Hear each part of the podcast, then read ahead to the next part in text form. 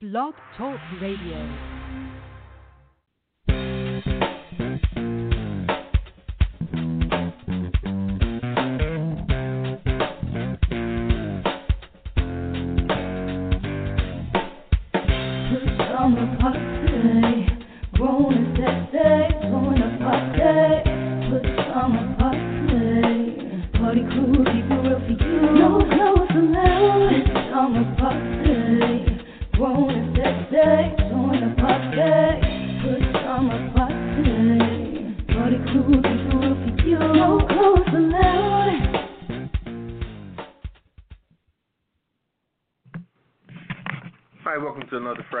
Edition of the Pajama Party. I'm one of your hosts, Poppa DD. I'm here with uh, Redwine. Bonsoir, darling. And sitting in for uh, Ketel is uh, Mr. Lowe. Hey, I do appreciate that. Uh, you know, this is the one and only that never leaves you lonely. I am him, coming to you live. Ain't no surprise. It's time to open up your eyes. Let's get it. Okay. Uh, how's everybody doing tonight? Oh, you know, getting it started. You Yeah, know, everything is cool. summer party's looking good. Everybody's looking good in their pajamas, and uh, let's get it right.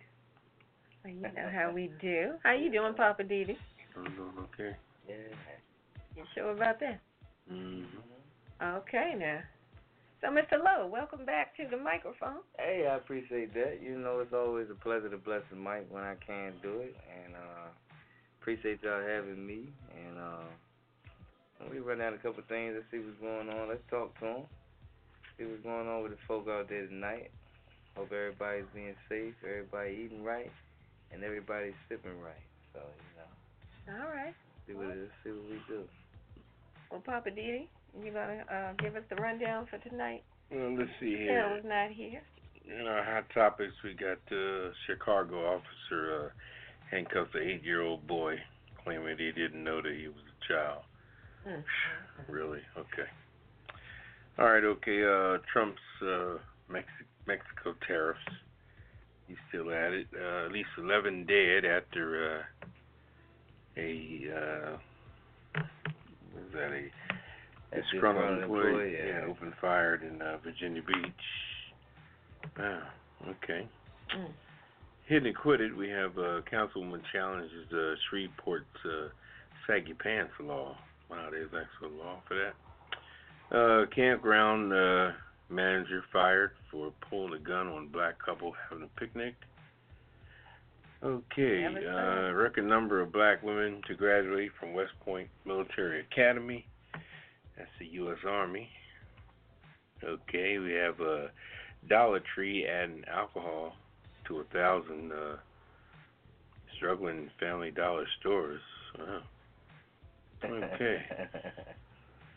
Okay, eight uh, shares uh, the uh, Scripps Spelling Bee championship title and historic first. I guess nobody got it wrong, huh?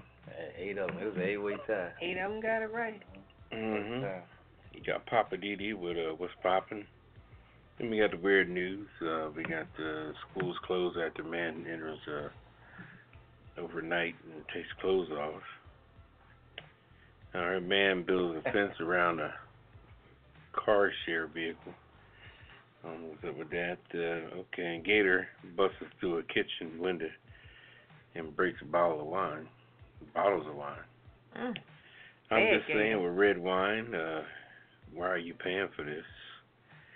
Then we have uh, Poppa DD with something we call Living for the City. Uh, got a surprise for you. And uh, Mr. Lowe will do the Hollywood wrap up. Uh, Ellen DeGeneres has some things going on. Uh, Jason Mitchell, uh, Godzilla, and Aladdin. Then we got our Royal Famous Cocktail of the Week, the Kiss It List, and then the last word. So, So- sit back. Sit back, relax, All right. pop the cork, get you some rocks ice, and uh, start that weekend. Mhm. We'll be right back.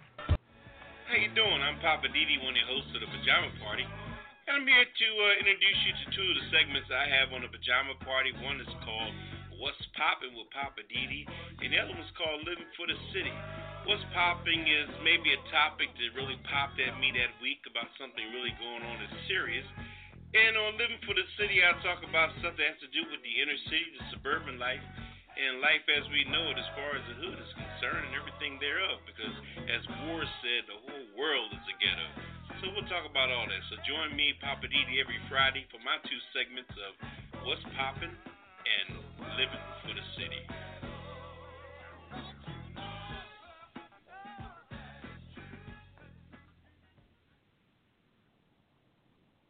All right, welcome back to the Pajama Party. I'm one of your hosts, Poppa DD. I'm here with uh, Redwine. Bonsoir, darling. And sitting in for Ketel, we have uh, Mr. Lowe. Mr. Lowe is in the building. I do appreciate the time that you spend with us, and uh, we definitely about to get it in. So let's uh, let's get it popping. All right, let's kick it off. All right, first story tonight is uh, a Chicago uh, officer handcuffed an eight-year-old boy, claiming that uh, they had no idea he was a child. It's amazing how the alibis and excuses come around after the fact. You know, uh, if if uh, if Chicago police are to believe uh, they simply didn't know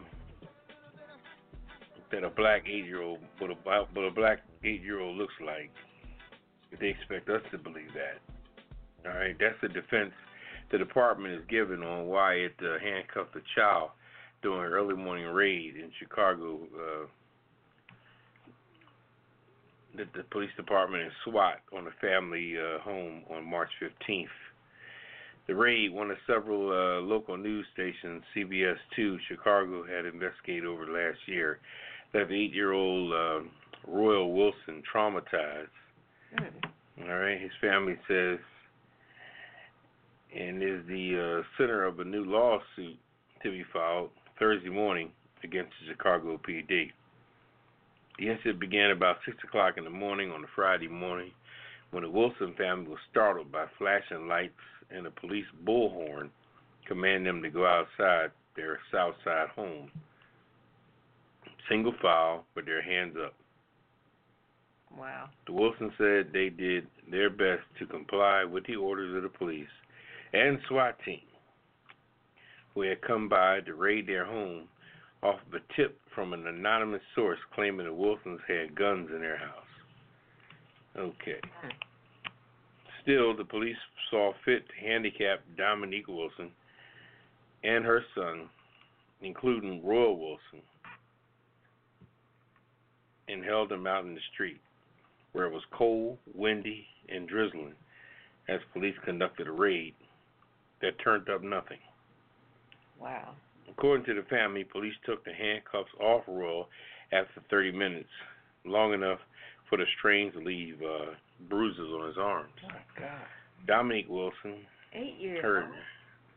Dominique Wilson, her adult son, and their girlfriends and their girlfriends all remained uh, handcuffs and detained outside their home for two hours. They say.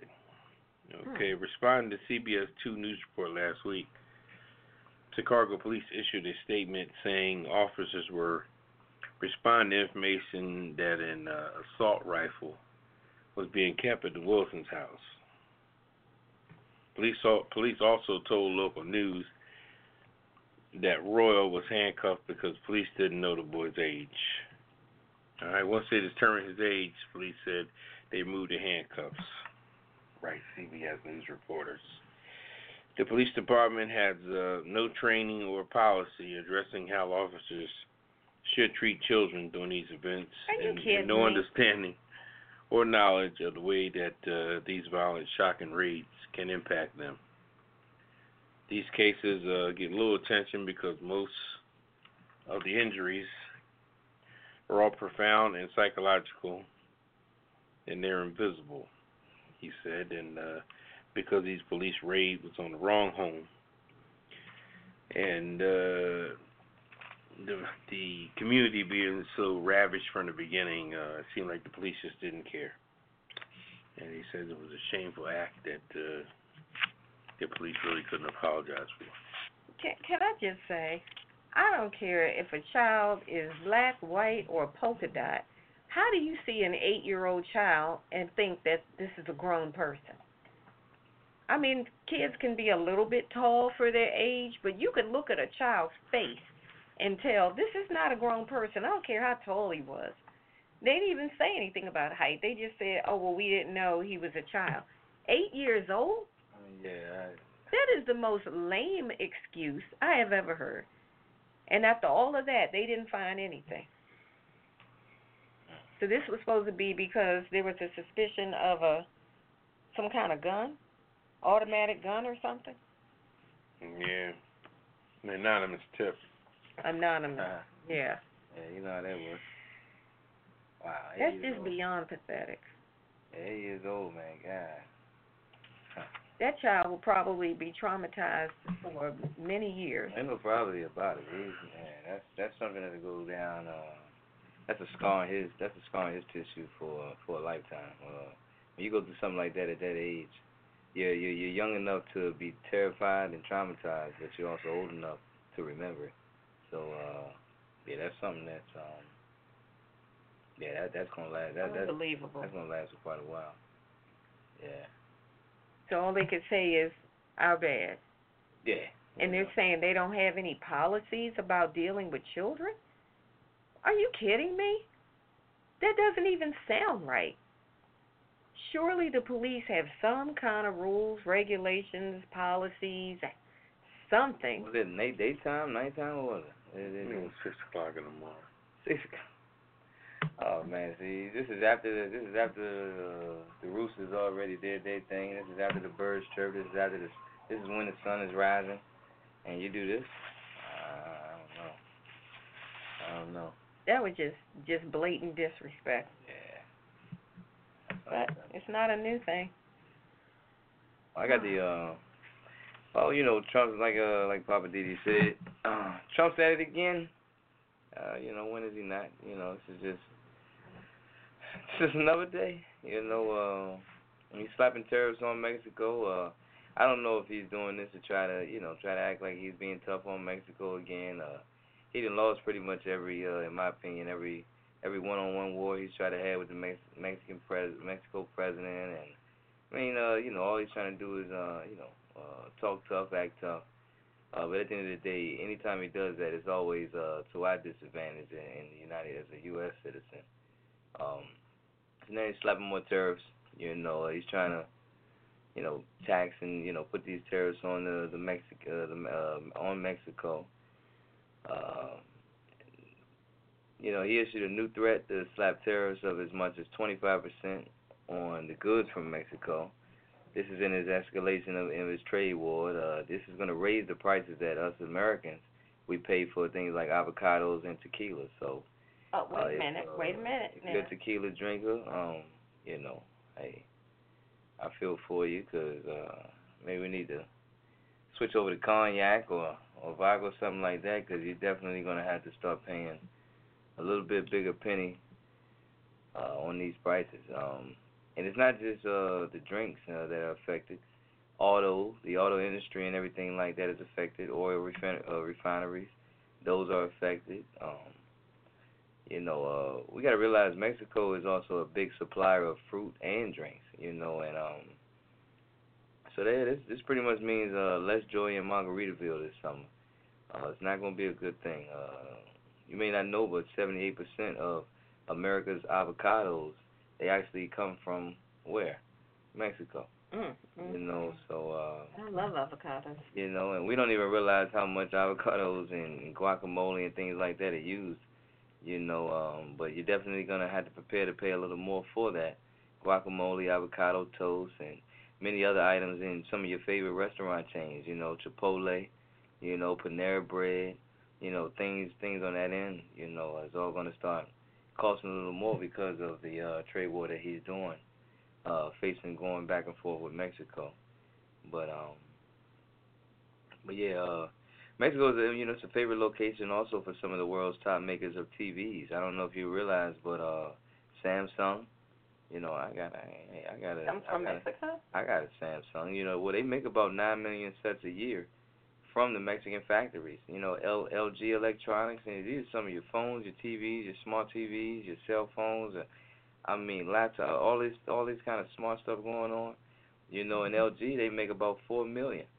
You know, um, and high tariffs they're gonna hit these companies too, which rely on North American sales for about one quarter of their TV revenues. So of course, if they're getting chopped in the pocket, then that means the price is gonna go up on some of these things that we that we grew to love. So, you know, it's it's it's hectic, but um Wow. also uh, you know, new car new tariffs they could slam companies like Constellation Brands, Inc., the Victor New York based seller of the wines and other alcoholic beverages uh beverages distribute that distribute Mexicans uh brands uh that make Corona and Modelo. Excuse me and about another 5.3% of the North American beer market uh, in 2018. So uh, some of these things, uh, you know, like Modelo, uh, especially that's the number one imported beer in the U.S.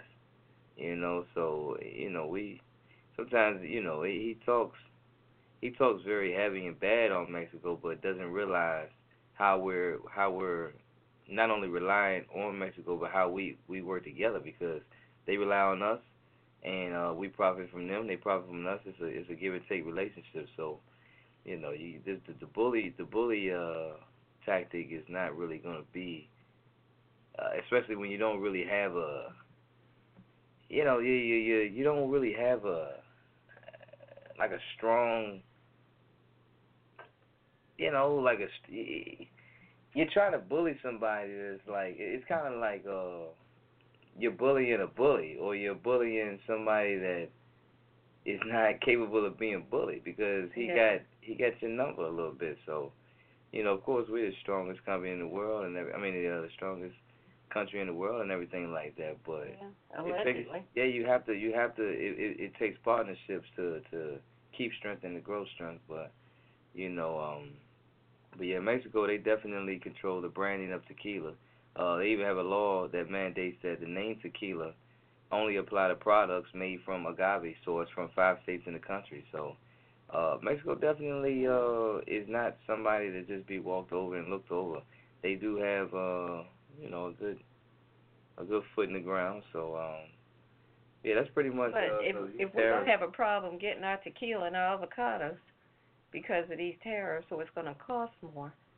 This is going to be a major disaster. yeah, I mean you know. I mean, it's margarita season. Yeah, I mean, so that's why I say Margaritaville is like, you know, going to turn to, I don't know. I mean, you Mm. know, it's, it's And Chipotle, all that. all that you know. avocado, I mean, Mhm. guacamole and all of the Tex-Mex places, Yeah, they're different, different. depending on the avocado yeah. and the tequila. You know, and then even just you going to certain grocery stores, buying certain fruits and agave and the avocado, anything that, all that stuff is is going to be taxed more. So ultimately, at the end of the day, uh, he's hurting our pockets by talking tough. Like you, you're talking tough, but you're hurting us.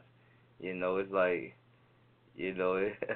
But I think because it doesn't individually hurt him, oh yeah, he doesn't see he it. doesn't see He that there's a problem. He doesn't care, and whatever sacrifice that he feels like is, is that we're making, he feels like it's for the better, it's for the better good. But he doesn't feel the, he doesn't feel the uh, the effects from it. So Well, this is the same person who put tariffs on the farmers. I mean, put tariffs out there before that hurt America's farmers, and then turned around and introduced a bill to subsidize the farmers. yeah, Like, how much sense does that make? yeah, he he's he's all over the place. He, he's you know he's a very reacting person, and uh, I don't know, man. This guy is just. Man. Yeah. We we didn't you know you you don't want to become numb to it, but it, it's just getting it's just getting to the point where it's like you know, it's getting ridiculous, man. It, it just It's we have to becoming like a admit that he circus doesn't. to yeah, me. I mean, we just have to admit that he does not know what he's doing, and he's just uh acting off impulse, and um, and he wants to. His whole he just wants to keep this portrayal of a of an image of he's a big businessman, a tough yeah, guy. large and in charge. He doesn't. Yeah, he don't. He don't. He don't take no crap, and I just. I mean. Um, Yeah, well, nobody's buying it. Yeah. Well, his base is, but that's not. Yeah, I don't even think they buying it. They just. They just. Well, they eating it up with Yeah, they just straw. along. They just along for the ride. They just like it the, up with a straw. Yeah, they like the rhetoric, you know, like you know, yeah, some some people like when What'd people- you say, Poppa DD?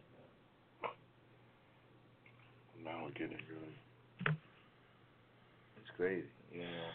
I just don't get it.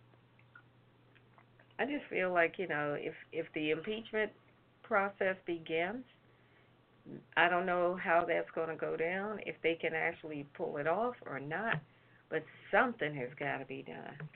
It, That's all I'm saying. They're not gonna be able to do that. yeah, they're not gonna be able to do that. Not in time. It's No. it's already about to be 2020, I and mean, I know they don't have the votes right now, They don't. but It if goes to people the- start changing their minds, It goes to the Senate afterwards, and the Senate is all mostly Republicans. So what's the point? then they're gonna drag that out anyway. So then now you, they're gonna use that as a political uh uh gun for.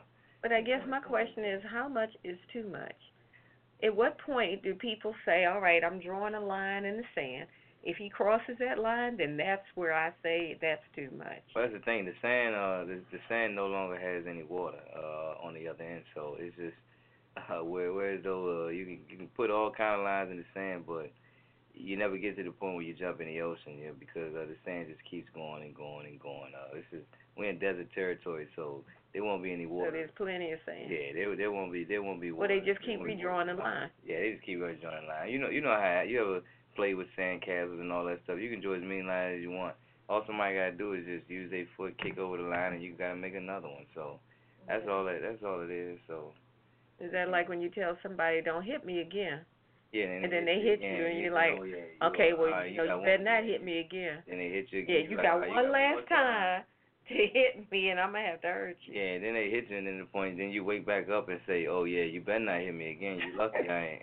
Yeah, you lucky you knocked me out, cause I Yeah, I yeah, exactly. Clown. So you know, Well, but yeah. Well, I've got some really bad news. Not that that wasn't, but um, this is uh, actually, as they say, breaking news. At least uh, 11 people are now dead after a disgruntled employee opened fire on people in Virginia Beach. Wow. This happened at a municipal center. Um, guy, he he killed 11 people and sent six other people to the hospital. Turns out, a disgruntled employee. I don't know. I guess they still call it going postal. But um, a Virginia government source uh, was uh, briefing people on the investigation.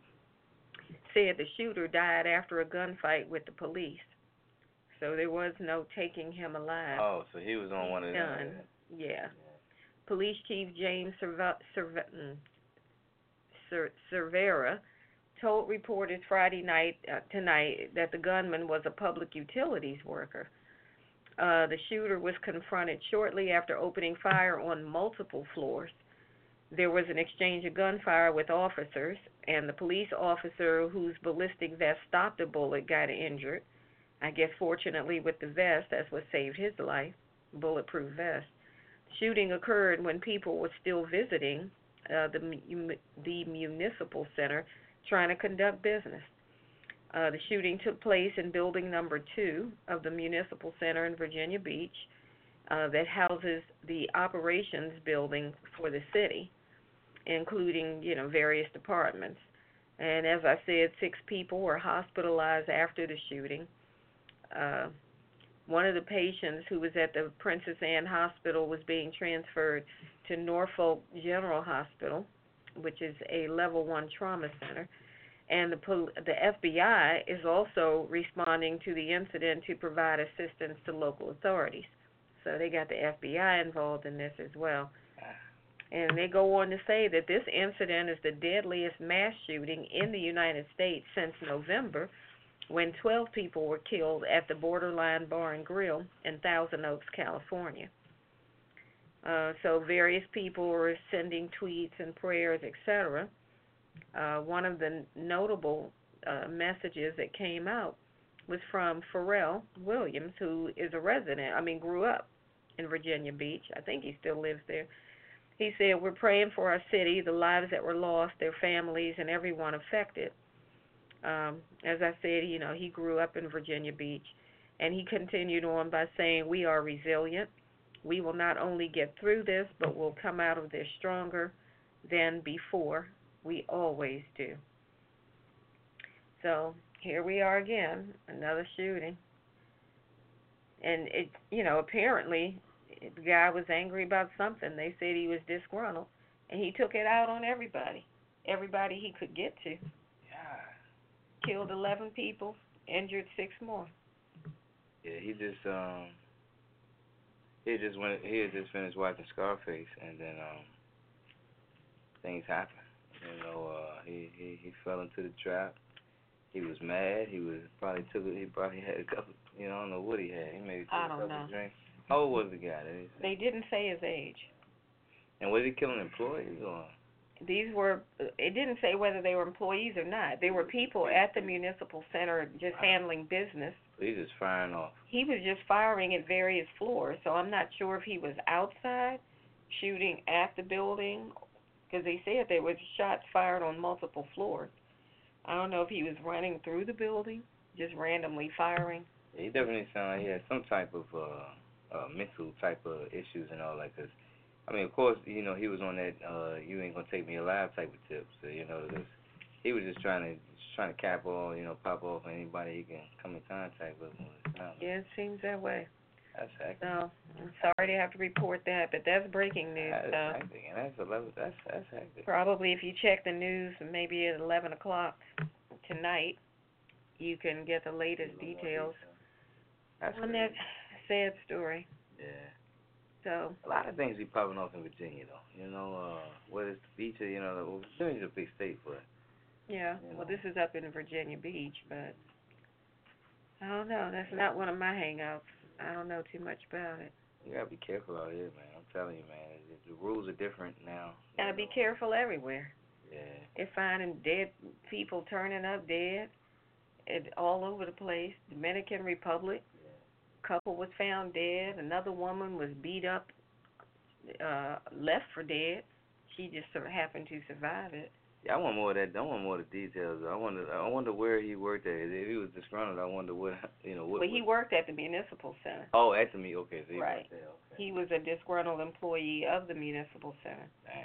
Now, the people that were killed, I'm not sure if they were visitors or employees. That's rough. It is. That's rough.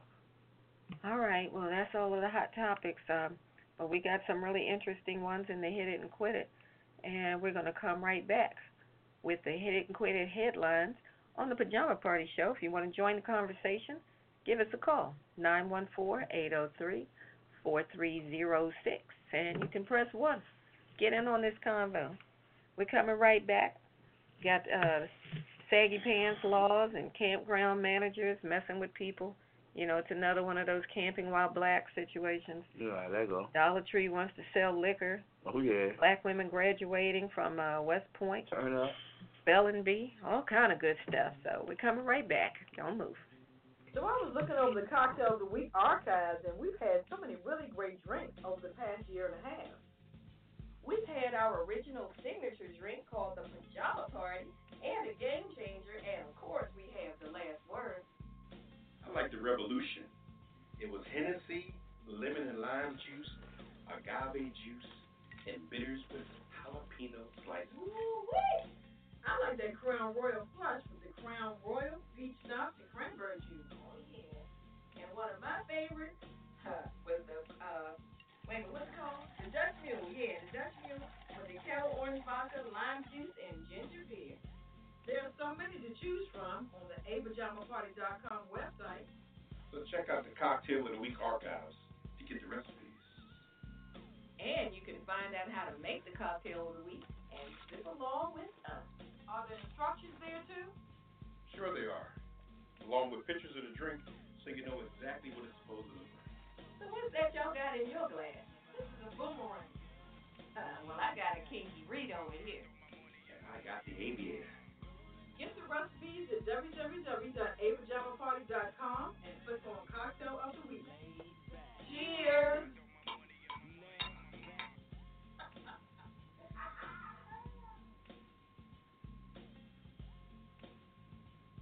There you. I'm welcome back to the Hey. Pajama Party. One of your hosts, Papa D. I'm here with uh, Redwine.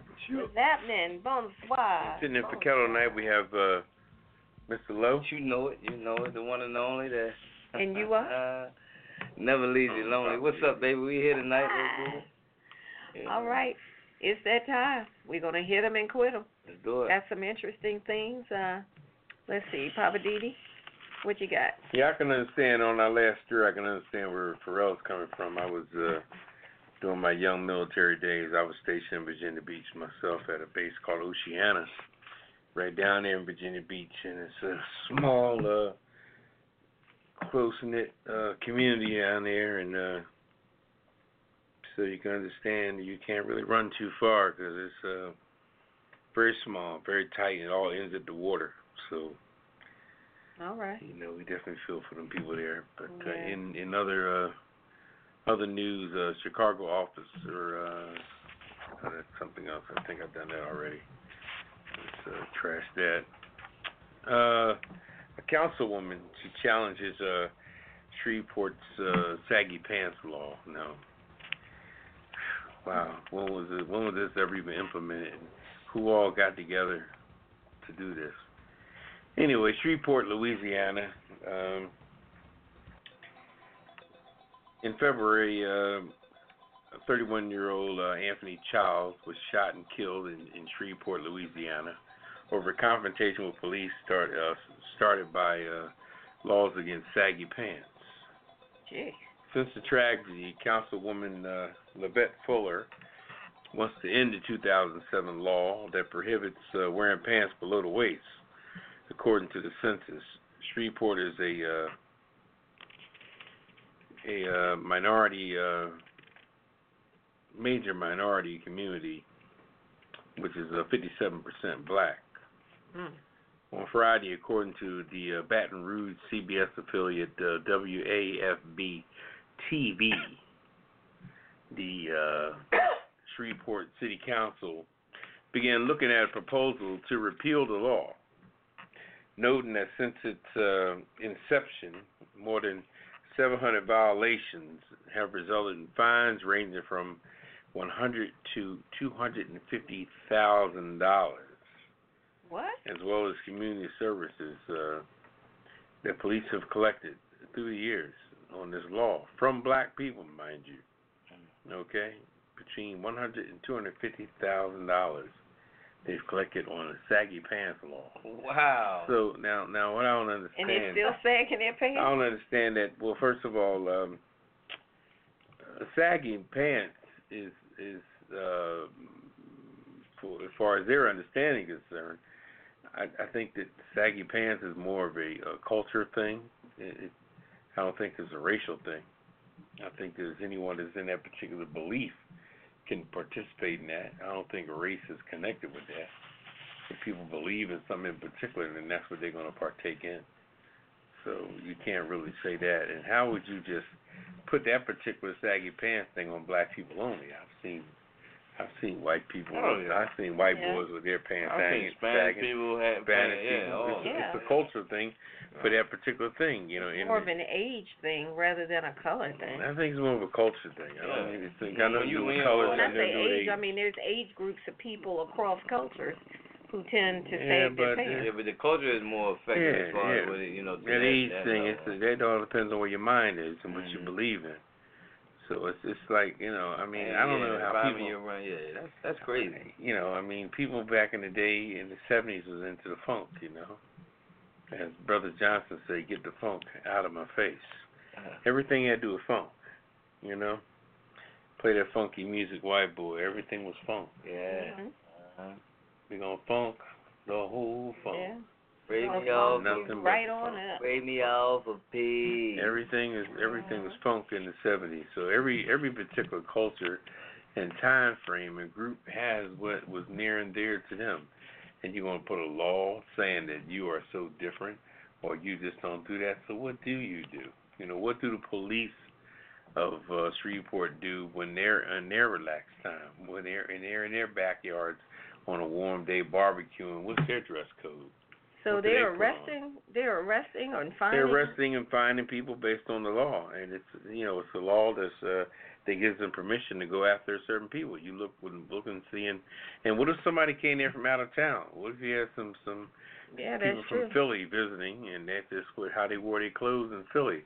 Now all of a sudden you're in Shreveport, you got to what straighten up and fly right? Oh, I don't get it. So this congresswoman is trying to get rid yeah, of this she's law? trying to get it repealed and all. So um Mm. apparently she has children of a certain age that are probably um Well, she just thinks it's practicing stupid. that. Yeah. Well, something is influencing her. So Yeah. So we'll we'll keep an eye on that particular situation because Mm. it's kind of it's really interesting how they can pursue stuff so vigorously when it has nothing to do with uh, them when it's a conspiracy concocted by the man.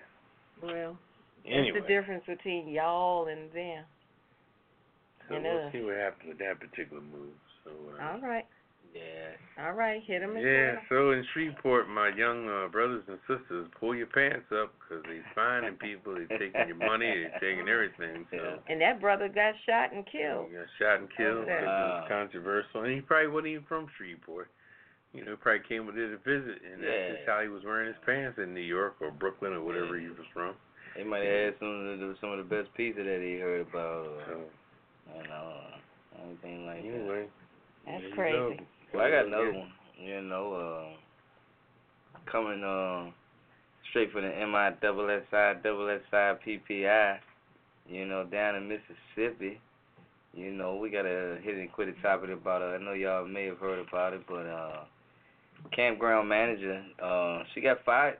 She got fired. Uh, ah, she's pulling the gun on this black couple. They were just, oh, hey, look, these guys wasn't doing any gang activity. This black couple wasn't here to rob anybody. This black couple wasn't here having sex on the beach. This black couple wasn't committing any type of fraud or theft or larceny or anything like that. You know, they were just having a picnic. They were just having a picnic. Mm.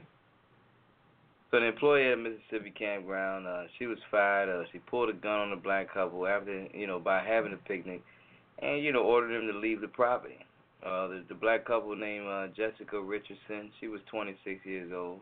Her husband, Franklin Richardson, 28 years old. Uh, you know, they they were saying they've been looking around. You know, they wanted to get out. They wanted to enjoy uh, some some some some alone time and you know, this is a nice place, so they wanted to enjoy the vistas of Oktibbeha County Lake in eastern Mississippi. Uh, they even brought their dog, so they even brought their family dog. It was over Memorial uh, uh, Memorial Day weekend.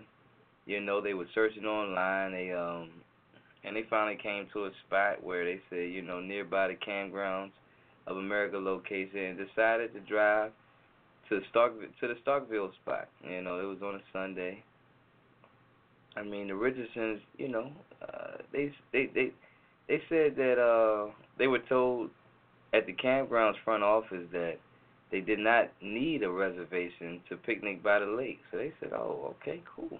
All right, well, let's go ahead and set up here." You know, um, uh, I'm not sure all the uh, things that they had, but I know they had a little bit of uh, small sandwiches, uh, a little bit of juice here and there, some uh, chips, crackers. Uh, whatever else that you can provide with a picnic. I don't know if they brought their own candles, uh, but they were trying to make it a nice little, you know, little little couples event. Uh, but That sounds cute. yeah, I you know uh, they even brought the uh, it was a red and white um, cloth that they laid down, uh, picnic form. Uh, the grass was cut, you know, so everything looked pretty nice. Everything was going good. Uh, it wasn't raining at the time, so. Uh, but all of a sudden, minutes later. Uh, a white woman uh, who comes up. She identified herself as the property manager. Hey, uh, hey, hey, wait, uh, pulled up in a pickup truck. Hey, what, what you guys doing? Uh, flashed a gun at him and told him to leave. That's when, That's uh, crazy. you know, that's when Jessica, you know, the wife, uh, she pulled out her cell phone and she started recording the video. But she said, okay, hold on, something don't seem right about this, and uh, let me go ahead and document this just in case. Uh, so this lady literally just pulled a gun because we were out here and didn't have reservations for a lake that we didn't even know we had to have a reservation for. That's what she said in the video, uh, Jessica. Uh, so the gray-haired woman, uh, she was wearing a yellow KOA shirt. Um, she was seen walking towards a couple in the video with the gun in her right hand. You know, uh, ready, ready She to. just walked up to Oh, them with the ready- gun she- already in her she hand. Was, she was ready, cocked and ready, ready, ready, Wow. ready, to, ready to do damage. And um, one of the staffers, the KOA staffer, identified the woman as uh, Miss Ruby Howe. Uh, What's her name? 'Cause she's going on to kiss it. yeah, Ruby Ruby Howe. You know, Ruby Hey, come on, Ruby.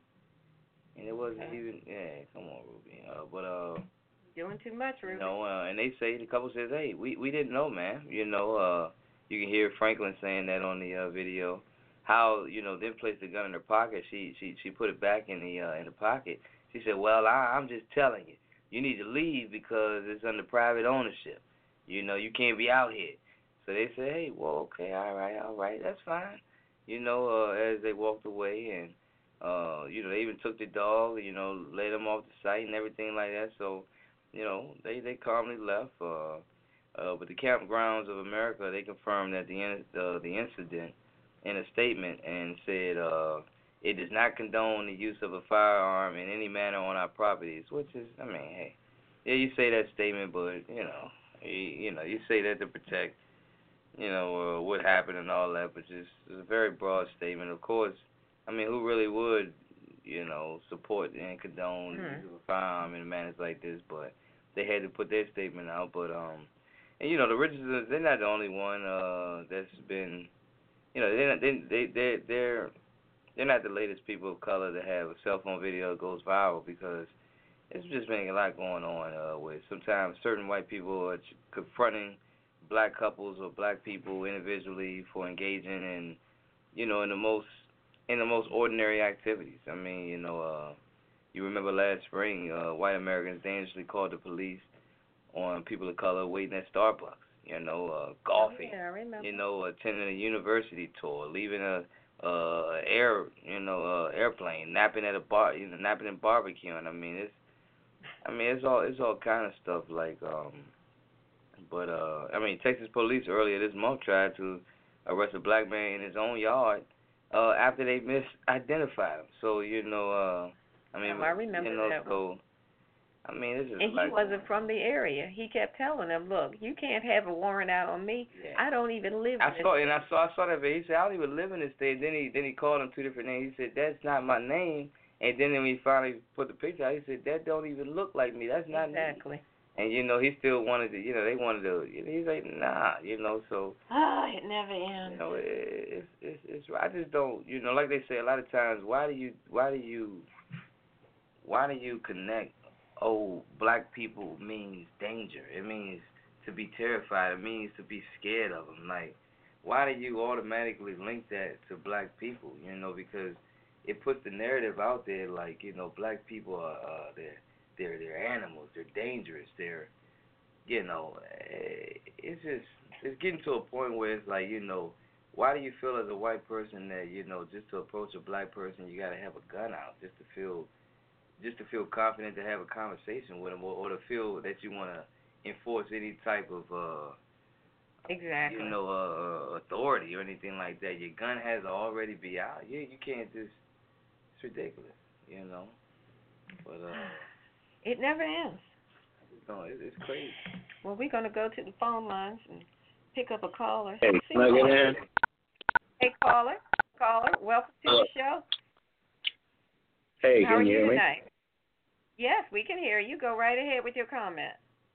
Oh, okay. Look, I just want to add to what my brother was just talking about. Everything he said was just so on point, you know, and everything else. But the bottom line is that we have to look even more, not just on a national basis, but you know, I'm a local cat, you know, I mean, I'm there. Hopefully, everybody listening, you know, are as well. But we have to start like in house and move out. And being in that, you know, we have to start in our city. Things that's going on here, I mean, right now we really need to take a look as not just you know residents, you know, of our city, throughout the rest of the world and the country. That demand that that that, that position brings you a certain home ownership, being a resident, even without owning that, just being a resident of a city for so long, you become attached to. That's your home. That's where you was raised. Your heritage. Yeah. So, keeping all that in mind, um, everything you said, but we have to start here.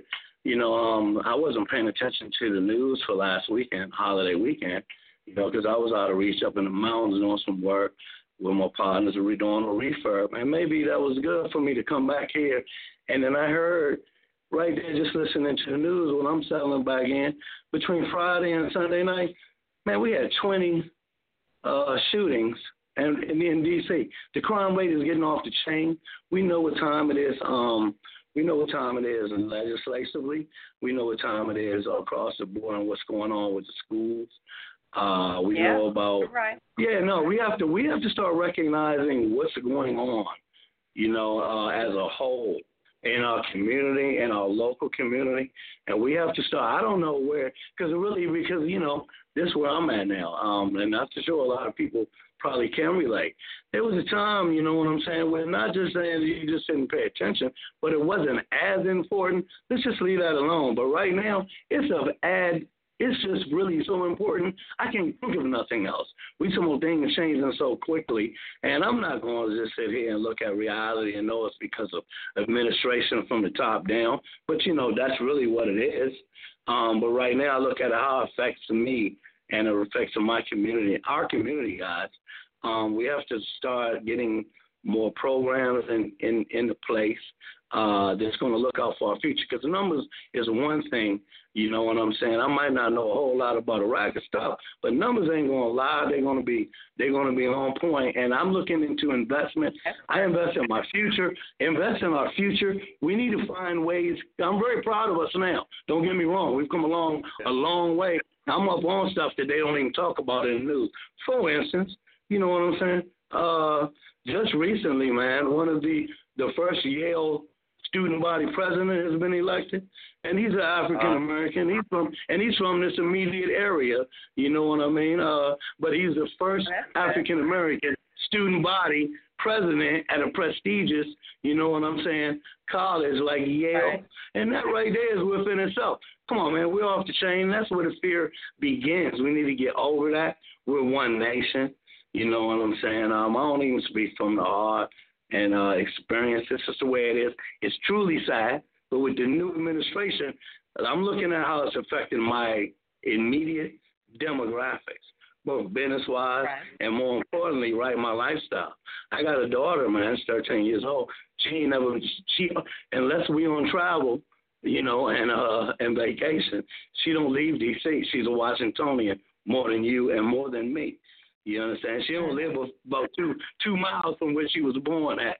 You understand? And that's the only house she ever lived in all her life. A lot of us was like was raised like that, but that's something of the past. Right now, for her, that's her reality today. You feel me? This is her yeah. DC. More than that, we need to invest in our children in DC. We need to invest right. in our DC children, and we need to build up from there. Of course, we want to go nationwide, man. Heck, we want to go worldwide because you know how we feel. But I feel like the more we get control of things, we start from home, community, city, and they go off from there. We need to start That's looking right. out for DC more, whatever we can do, and whoever listening, because I ain't up on this except for doing what I do. I just keep everything DC me. That's what I do. All right, but anyway, look, okay. we need to invest in our city with our youngins and you know and our future. And um and our future is the children out of here and they will be probably one of the youngest to change the world because lord know we need some changing. You know with all with all bad things and backwards go ahead i'm sorry no, you're right. You're right. I'm agreeing with you. No, I just I know. I mean, I got to. It took me a minute to believe that I was on the radio, but uh, since I had that moment, natural instinct. Now y'all go ahead. I'm gonna listen.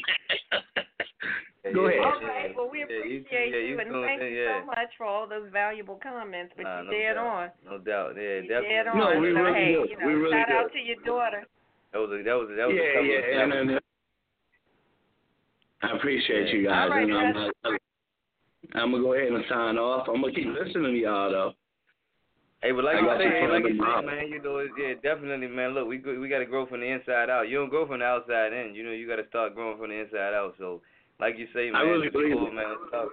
No doubt. You know, uh, and, you know, that's man. You you had you had a lot of Snapple top Snapple top facts on that one. So that that's that's all actual factuals that you just said. So I appreciate that. All right, my brother. Peace out. Thank you so much. You gotta take care. You take care, Poochie. Hi, y'all. All right. All right. Okay, uh, let's see. We got another one coming out of um, talking about moving forward in the future. West Point Military Academy.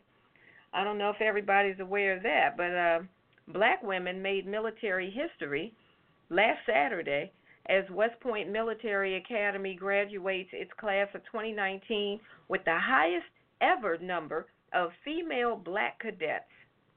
Yeah, that's a big thing Yeah, at West big. Point. That's big. Uh, there was a total of 34 black women cadets that graduated from the academy on last Saturday on the 25th, which was, as I said, a record high. And all of them received a Bachelor of Science degree and commissions as a second lieutenant in the United States Army. Wow, that's major. That's major. Isn't that awesome? That There was a total of uh, 1,270 cadets in the 2019 graduating class, of which 280 were women, about 22% uh, per the school, and there were 189 black students in the class, which is about 15%.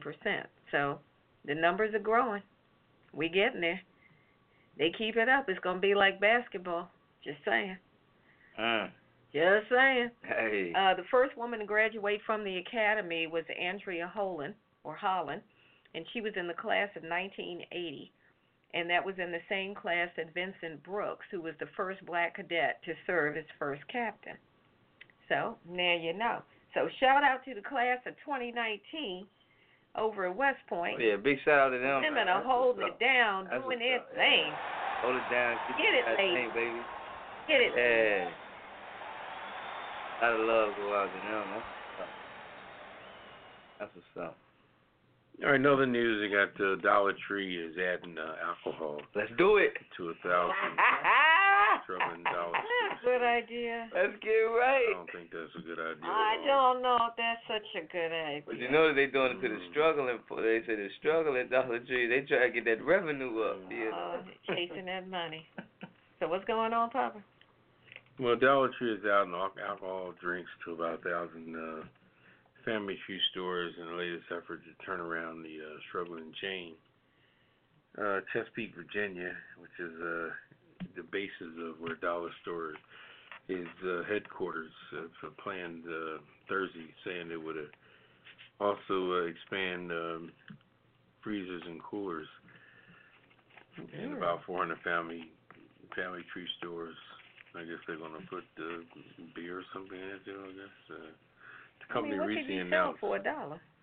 Man, It- it can't be ain't no gonna dollar. dollar. Mm. That's just the name of the store. Oh, you said they're doing this in Family Dollar. I was, I mean, Yeah, yeah, Right. that's they got can- nothing to do. yeah. That Oh, name. so everything in Family Dollar Every is not a dollar. No, like every dollar. Dollar not Tree is a dollar. Dollar Tree is a dollar. Yeah, but not Family Dollar. Oh, yeah. Okay. The company recently announced plans to close up to 390 Family Dollar stores this year, mostly in the uh, in the second quarter. In a normal year, in a normal year, it closed about 75. So Family Tree acquired uh, Family Dollar back in uh, the Family Tree family uh, acquired the uh, Family Tree business back in 2015, but uh, the business has dragged uh, ever since uh, 2017, where their revenues have been very low and uh, no no real profit gaining.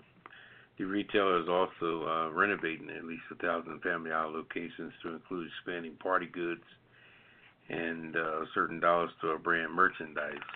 Some some 200 locations are also being rebranded as uh, major uh, Dollar Tree stores. I guess they're gonna make them like a like a like Walmart does the uh, Super Walmart. Super what have you. Dollar Tree. Dollar Tree also announced Thursday that it's expanding a a test in which it uh, offers more than uh, customarily uh, one dollar points at their namesake location, trying to um, sell most of their merchandise at a dollar. Usually, the dollar in the name doesn't constitute the fact that uh, things are they cost a dollar, but they're trying to get closer to the dollar price on their merchandise. Hmm. So they're uh trying to put some booze in the joint. I still don't know if that's a good So, idea. Yeah, I mean, that's, uh, uh, Well, see, the thing is though, it could be in a sense though, because you know, if you if you if you make that happen, then ultimately when you go in there, say if you go in there, you get a little bottle of wine, you get whatever you're trying to get, you automatically gonna think, oh, well, since I'm in here, let me go ahead and grab this, let me go ahead and grab that. So now, I don't think nobody's really gonna come just for You gotta you take know. the name. You gotta take the name Yeah. family out of the name. Though. you gonna do Ah, something like that. Yeah, that's a good You point. You can't play it on both ends. Yeah. I think that's the breakup of the total family today. Is that uh, we think that it's okay to mostly it's a mo- it's a minority generated store. Yeah. So anything they dictate in the neighborhood is what the the people who are using the store for convenience are going to put in their mindset, and that's how they're going to begin to roll. You know I until they can get hoisted out of the hood in the helicopter sense in the basket. That's all they have to deal with. You know, when we don't have a car, we got to deal with walking distance conditions. You know, we got to I, deal I with. would think their target audience is low income or low to moderate income. Of course. You know, Of course. But if you got plenty of money to blow, you're not going to be up in No, Dollar Tree and nobody- Family Dollar. nobody- No, but that, that that's across the board with a lot of stuff. I went to a store. I was in Prince George County uh, one day in an area called uh, Glenarden, and I went in this liquor store um, called. Uh, I'm gonna put them on blast because they pissed me off that day. Uh-uh. It was Talk called, about it was it. called Bright Sea Liquors. Ah, And, right, I and, know what you and, mean. And, Wanna kiss it, and, Lou? and anyway, Yep. I went in the joint and I drink imports, and I named four beers that I may drink uh, on a regular basis that I may rotate on. That just particularly hit my my fancy. You know, I'm not no, I'm not sophisticated or bougie in no way, but I like a good imported beer. You know, I'm not gonna name names because they ain't paying us no advertising dollars, Okay. so fuck them on sense. But when it comes to imports. I like imports, and when I named these beers to this this uh, employee at this particular liquor store, they didn't come nowhere near those. They had none of that, none of that. I mean, it wasn't even wasn't even on back order. And I'm looking at the stock they so were had. these like exotic beers? No, not at all. I'm not gonna name them, but they were just they were just about, or these not at all. common? Not at all. They're just common, Common beers that have to do common imports, you know. Okay. And and they'll sit there and sell stuff that's not even they'll sell what what's popular to the region that they are, are are working in. What people are coming in that gives them their daily business what they're buying. Yeah, yeah, if people are coming here buying Mad Dog 2020, there's going to be 150 bottles of it on the shelf because that's what they're buying. But Mhm. when you're catering to the neighborhood instead of catering to the liquor store title of your name, if you're calling yourself a liquor store, then sell liquor. Stretch out a little bit. It's almost like working in a damn uh, store that sells uh, uh, carpet or, or hardwood floors. and You're only selling one color carpet or one style hardwood floor. You know, or one. We got one, black and yeah we got white. you know, or one type of back black backsplash. I mean, it's the same thing. So, but when we tolerate that and we deal with that, these are the things, you know. But I'll talk about it later and what's popping. But these are the things that uh, stir what's happening today as a whole. But We'll, we'll, I'll get back with that. I won't elaborate on that right now. But anyway, um, that's all that's up with that dollar store. So we'll stay tuned Okay. to see what that dollar store is going to do as far as um, getting any booze up in the joint.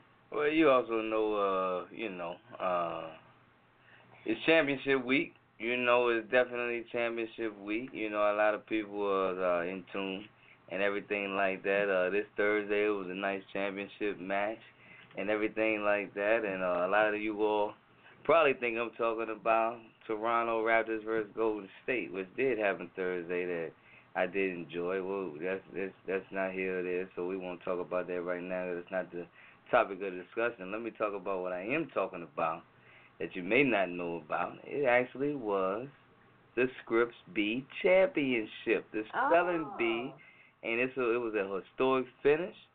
You know, I don't know if y'all know about Twenty One Savage. Y'all don't know nothing about no Twenty One Savage, but you know, young, young, young guy doing his thing. But uh, he got this song say, "I got one, two, three, four, five, six, seven, eight M's in my bank account." But I say that okay, it was one, two, three, four, five, six, seven, eight winners all Uh-oh. together. So you know, let's use that analogy real quick. It was actually eight a eight way tie for the spelling bee championship. You know, uh, which was a historical first and everything like that. Uh, the experts claim that the uh, the National Spelling uh, Bee Championship that happened Thursday, after surviving 20 total rounds, definitely was a historical night. You know, uh, the voice of the Scripps Bee was uh, Jacques Bailly, announced three hours into the final competition that everyone who nailed their 12th word of the night would share the honor, uh, which marks the first time more than two contestants won. So, if we're looking at where it's uh, more than two contestants, we're talking about eight of them. And uh, the winners were, uh, hopefully I don't butcher the names, and I apologize if I don't pronounce it correctly, but I'm normally pretty good at this. But the winners were Rishik Gandhasri, Erin Howard, Saketh Sundar, Shruthika Padhy, Sohum Sukhatankar, Abhijay Kodali, Christopher Serrao, Serrao, Serrao, I'm sorry, and Rohan Raja. Many brought veteran experience as more than half of the 16 finalists competed in prime time in Maryland's Gaylord National Harbor Convention Center last year. Uh, Bailly said Scripps ran out of words to challenge them. So I mean, these guys are the real deal. These these these people that's coming here, they they're not spelling uh cat C A T. They're not spelling Mm. you know balloon B A double L. The rest of balloon, you know, and then uh, really? you know, double L the rest. you know, uh, the competitors will each receive fifty thousand in cash. You know, so that's that's quite that's pretty good for some youngsters. You know, getting fifty. You know, I, look, give me give me give me fifty racks. Uh, you know, one time real quick. I appreciate that. Thank you. Um, of course, they get the trophy and everything. Reference books and trips to New York and Hollywood to appear on certain talk shows. Uh, Scripps hasn't recognized more than a two-way tie since it began, and this is all the way back in 1925. I mean, picture that. We in 2019. So that you're telling me that this something more than a two-way tie hasn't happened almost a, in a hundred years? We in 20. We in 2019. The last time a two-way, even more than a two-way tie happened was in 1925. Hmm. You know, so and the finalists, we ain't talking. These guys ain't. These guys ain't ain't grown men and grown women.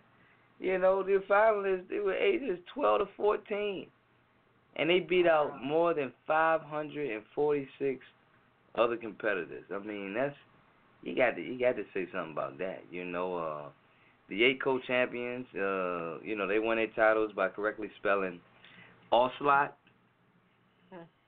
Erysipelas, Okay. Bougainvillea, Algulet, Pendoloc, Pendoloc, Mhm. maybe it's Pendeloque, Palama, Cernuous, and Odylic.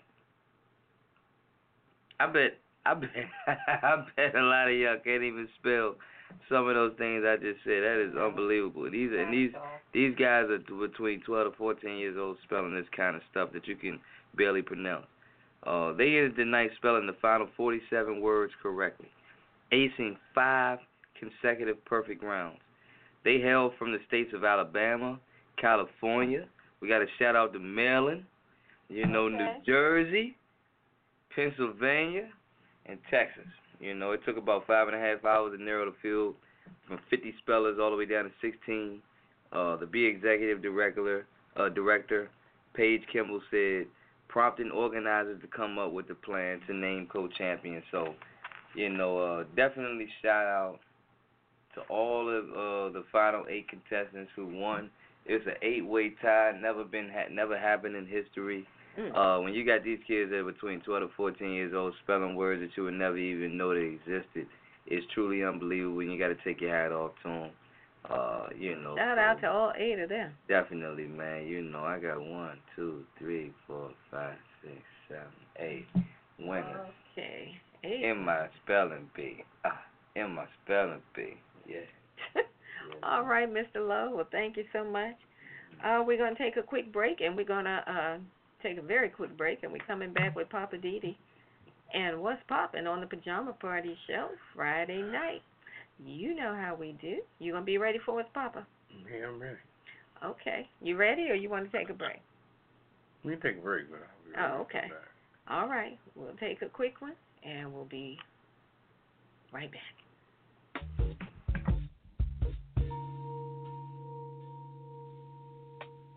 Your finest cognac over a glass of ice in a short glass. Goes great with Poppa DD's segment. Living for the City on Blog Talk Radio every Friday night at 9 p.m. Eastern Time or apajamaparty.com on a live stream. I want to talk to that Poppa DD myself. I'm going to hit him up. It's on 914-803-4306. Once again, that's 914-803-4306. And you should too.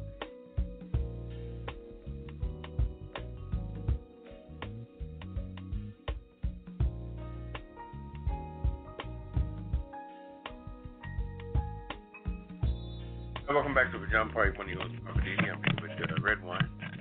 Bonsoir. Singing for uh, Ketel, we have uh, Mr. Lowe. Mr. Low, I am here coming to you live. Ain't no surprise. You better open up your eyes. And it's time for What's Poppin' with Poppa DD. So what's poppin' tonight, Poppa DD? Poppin'. Oh man, just different things and What's poppin'? stuff. You know, it's just uh, everything coming full circle in life. I don't know why people so surprised. You know, we we're dealing with a, a, a, a, a just a whole climatic uh, thought process has been going on for the last hundred years. It's just that with the whole, ever since the whole slavery thing and the um, labor and everything that like that has been disrespect put out ever since those days. And then the whole fear factors, the fact that all over the world, everybody tell people come to America, the American dream, but watch out for black people, because people that always hated us has given us such a bad reputation, or or our reputations have preceded us, and then the people end up kissing the people's asses that are talking about us and try to emulate them. I'm not going to put a color factor in there but the people that come to America are emulating the people that are that are putting down the black people. So when people come to America, the first thing they do is to stay away from black people. And when these young people are raised in their homes, they're taught to watch out for black people. Why? And this is a stigma that's been that's been talked about in in the living rooms of people other than blacks since the beginning of time, where some of the most racist, great, great, great grandfathers have imposed that on people over and over again the stigma that they they steal they lie they're lazy they're this they're that so right now you still have the remnants of it and some people just can't shake it and some areas are so outdated and, and back in the backwoods like we were talking about shreveport louisiana and baton rouge louisiana and and all this other stuff in Mississippi and these areas that are they're back in the damn dead zone from the beginning. So how can they ever clean their fucking ears when the wax is so fucking deep they couldn't get a Q-tip deep enough to get in there and clean the bullshit? And I'm just trying to put it on that particular level just to give a bullshit analogy.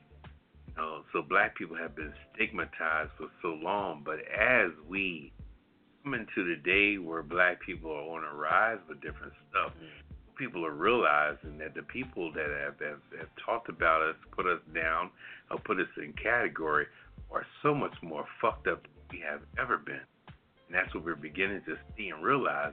But it's almost too late because granulated shit, you know, if you put much of anything in anything, it's going to dominate it.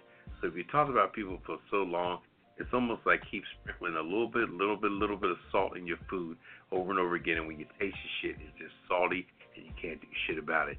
And that's what's happening right now. We are so oversalted and we're so saturated in the bullshit that police, that our racist police from years ago have imposed this in new recruits over 20 years, and now they're like that. So when new people come in, and then the police are hiring people that are fresh out of the Iraq War, and they're all they all got the the the, the PTSD syndrome, you know, so they're all fucked up, and they're they're trigger happy, and they're all they're they're pill popping and crazy and doing their thing, and it's always black people are always on the back end of the bullshit, Yeah. and and there's nothing you can do to avoid it but just stay out of the way. You cannot get upset with anything. You can't try to challenge it. All you need to do is just deal with it, try to understand it, and just keep.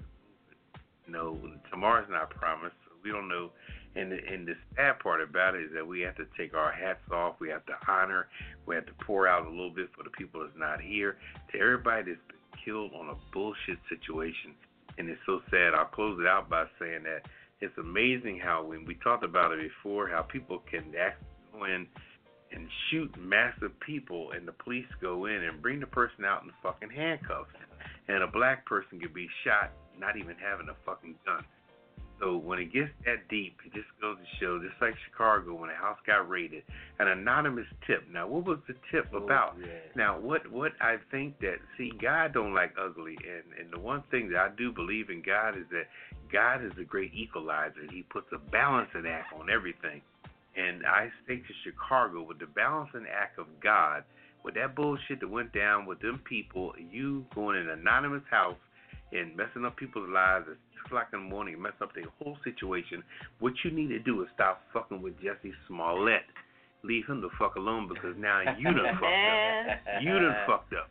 So stop Amen. fucking with Mr. Smollett. Let that brother get back on his life. Because every time you talk about the bullshit you think he got away with, got away with, look at the bullshit that he got away with. So, Okay, now Poppa DD has spoken. That's faith, though. Free. Woo. All right. Thank you for that word. That was heavy, Definitely. but it was needed. Oh, yeah. So we're gonna flip that over on the other side, on the B side, and lighten it up, and go to the weird news. Cause it's that time. It's time for the weird news. Y'all ready for it? Yeah, man, man. All right. Uh, let's see. I think I have the first one. Something, cra- you know, I guess it's always crazy because that's what makes it the weird news. But I would really like to ask this man, what were you doing? So there's this guy in Scranton, Pennsylvania. Um, the Pennsylvania elementary school was closed for the day after all the teachers realized that a man had entered the building overnight, got naked, and spilled Murphy oil soap on the gym floor. This happened at Neil Armstrong Elementary School. Staff originally thought that the spilled soap had been some kind of prank, but then when the principal reviewed the security footage and saw that a man had been on the premises walking around naked who had spilled the the uh oil soap on the gym floor, it's like, uh, okay, yeah, shut the school down until we make sure everything is cool Ah. before we let the kids come back.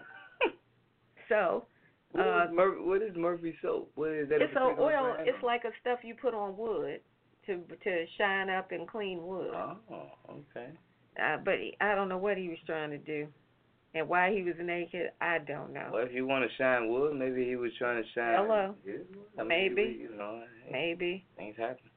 Scranton Police Chief Carl uh, Graziano says that once inside the school, the man took off his clothes and walked through various parts of the building. Oh. Uh, the school decided around 7 a.m. today. I mean, I mean 7 a.m. yesterday to close for safety reasons, but they said there were no signs of forced entry. We're close for safety reasons. What? What? Because he's, he's running around naked. Yeah, I guess because I- if there were no signs of forced entry, then it looks like he either had a key or he got in the building somehow. So they wanted to make sure the building was secure. Oh, okay. I thought they were trying to secure them from him. No.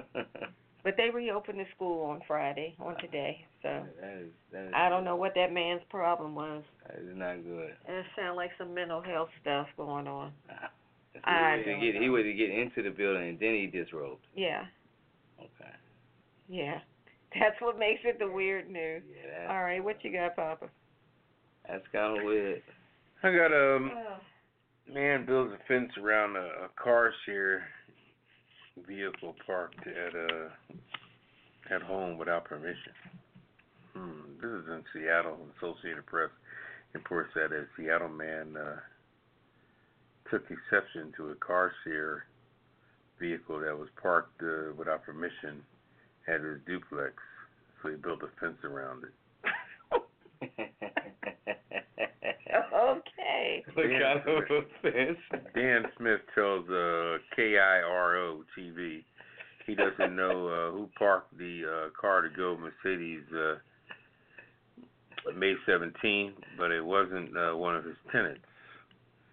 Okay, by the next day, he had uh, erected a barricade preventing other customers from using the vehicle. Okay, Oh, so that's like one of those wants, bird uh, scooter things, but it's a car. he yeah he wants uh he wants uh share now the the company that operates cars to go to pay sixty five dollars a day in storage fees, three hundred dollars for the fence, and up to five hundred dollars for harassment fees. Okay. Wow. The company says it has been unable to remove the sedan because of the fence. All right. Its policy requires customers who park in any unapproved area to pay any towing and ticket fees. The company says uh, it does not tolerate having its vehicle held for ransom. Now, Okay, now, Yeah, it right, is. Right, but you know, now let me just comment on this for a second. Okay, now, I totally agree with the person that built the fence for for legal and law reasons because just like we was talking about earlier, I was talking about earlier on the whole racial tip or the whole divide of life. If you go through D.C. and I took a picture of one the other day, these little scooters they got, little I think Mhm, the company bird called or Bird, whatever they Bird are. or whatever. Mhm. They will park these scooters right on the corner of a street and just put the kickstand down and leave it right there on the corner. And they dare you to touch it because these things are built in a satellite Right, where they can not only look at it from a camera, but you can't even start it because they do a kill switch. And the kill switch goes all the way back to people who had bad credit and things like that. Dealerships were doing that until laws mandated them to stop that. Do you know the dealerships used to sell people cars that had credit risk?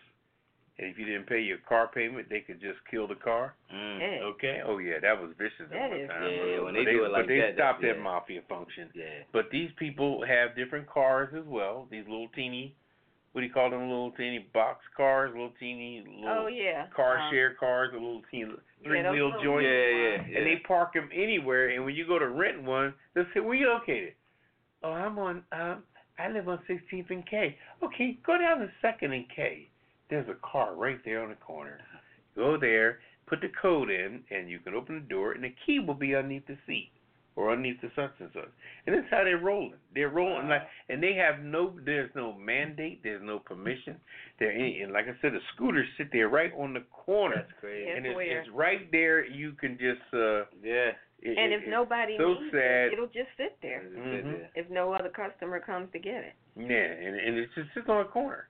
And in the corner nowadays, the law is mandated where the corner has to be broke down curb wise so you can get baby coaches and everything else Mm. when you go on an intersection. Wheelchairs. Wheelchairs, all that anything, but there's a scooter right there in in blocking the whole there thing. blocking yeah. the whole Yeah. thing. And it, That's and it's so sad stuff. that Big that old it three just hundred pound gorilla That's sitting on the it, corner. that it just goes on It's crazy. and uh you know it's just it's just a mess and um and i i agree with the person that did that because that's his property and you're going to put a you know you're going to put something in his property and it's it's crazy so more power to you Okay. We'll see if he gets his money. Yeah. All right, let's move on. You know. Uh, well, last thing on the weird news. Uh, I mean, yeah, just just when you thought, You heard it all.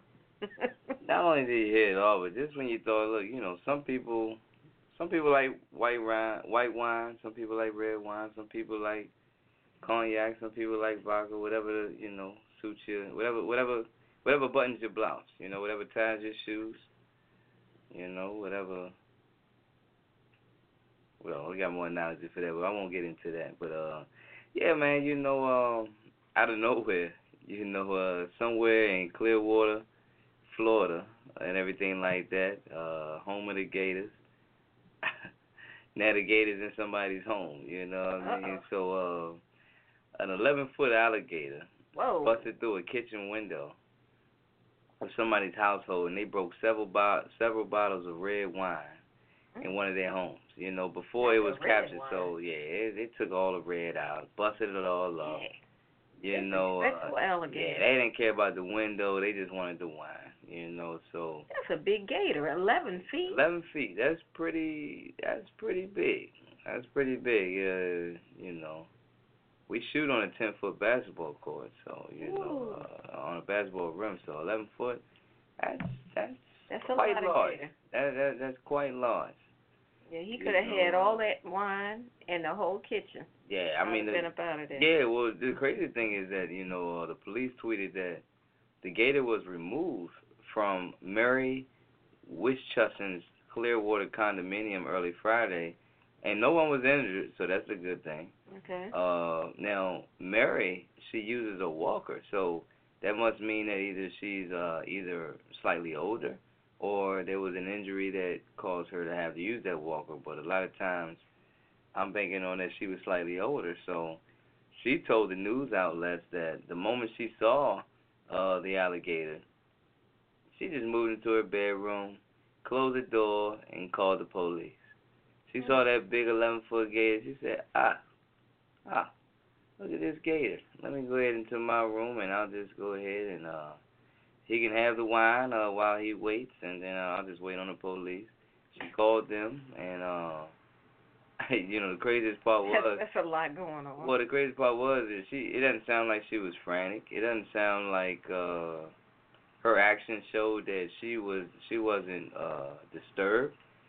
She was just went into the room and she was playing computer games. Mm. She started playing computer games while waiting for help to arrive. So she was just in her room playing computer games. That gator could uh, have been anywhere in It could have been. I mean, she said uh, she wasn't worried about that. She wasn't worried about that. It's just a, it's just an 11 foot alligator. What could it do, right? Yeah, you okay. know. But uh, she said it took um two trappers and ten police officers two hours to get that alligator out of her home. Mm, mm, mm. And she had lived there for almost four decades, so she ain't had nothing to worry about. And obviously, if she's been living there for more than four decades, that means she's definitely, you know, uh, she ain't a young, she ain't, she ain't a young cat, but you know, she's experienced. Uh, I guess she wasn't new to this; she was true to this. Uh, she, she, she kept her composure. She played her favorite uh, computer games, and while they had to do what they had to do, it busted her windows up a little bit, and, and she lost a lot of red wine. I don't know if they they replaced not only the window but well, the red wine. can't really sue a gator. I mean, but God, I mean, how how big and how how how vicious could that could that gator have been to take two trappers and ten police officers? That's twelve. That's why I said he could have had all the wine, all the water, all the liquor, all That's- the food. That's over. That's over one person for every foot of the alligator. That see, but that's the risk you run when you live in Florida. Ah, Those gators pop up. But anyway, all that right. ain't yeah. They ain't no pet. They ain't no little. No. They, they didn't know you say here Pete, here Skip. Mm-mm. None of that. No. All right. Well, we're gonna move on. Thank you, Mr. Lowe. no, I just try to give you what I can, what I can't do. Uh, I appreciate it.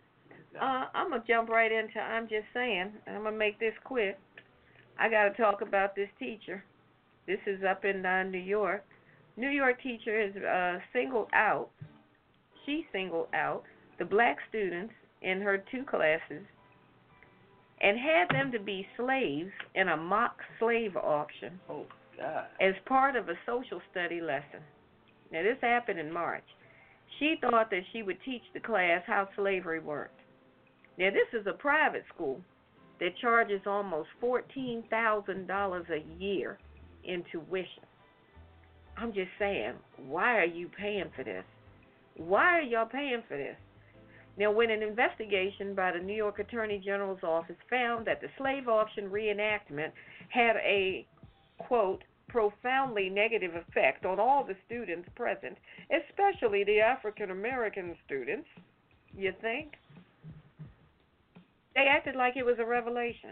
Like, oh my gosh, could it be that the children are emotionally damaged from this? So, I don't know how anybody else could feel that if the teacher put their kid or put them on an auction block Wow. and let the white kids bid on them, Oh. Ah. did you really think that this is going to work out okay? And again, I'm just saying, why are the parents paying all that money for this? fourteen, almost fourteen thousand a year, and this is what you're getting. You don't do that to kids. Woo! This incident happened in two fifth grade classes, social study classes, at the Chapel School, which is a private Lutheran school in Westchester County, which is about 15 miles north of Midtown Manhattan. So we're not talking about some backwoods place up in the hills where maybe they didn't know any better. No. Now, this teacher asked all the black students in each of her classes, raise your hands, and then when they raised their hands, she instructed them to go stand in the hallway, where she then put imaginary chains on their necks, wrists, and ankles. Ah, Then she instructed the Stop it. students to walk back in the room and line up against the wall. stop Then it. she conducted a simulated auction of the students in front of the rest of the class to depict the sale of African slaves to the white plantation owners. oh my gosh. That teacher has now been fired. Thank God for that. But the damage has already been done Oh yeah. to the white kids and the black kids.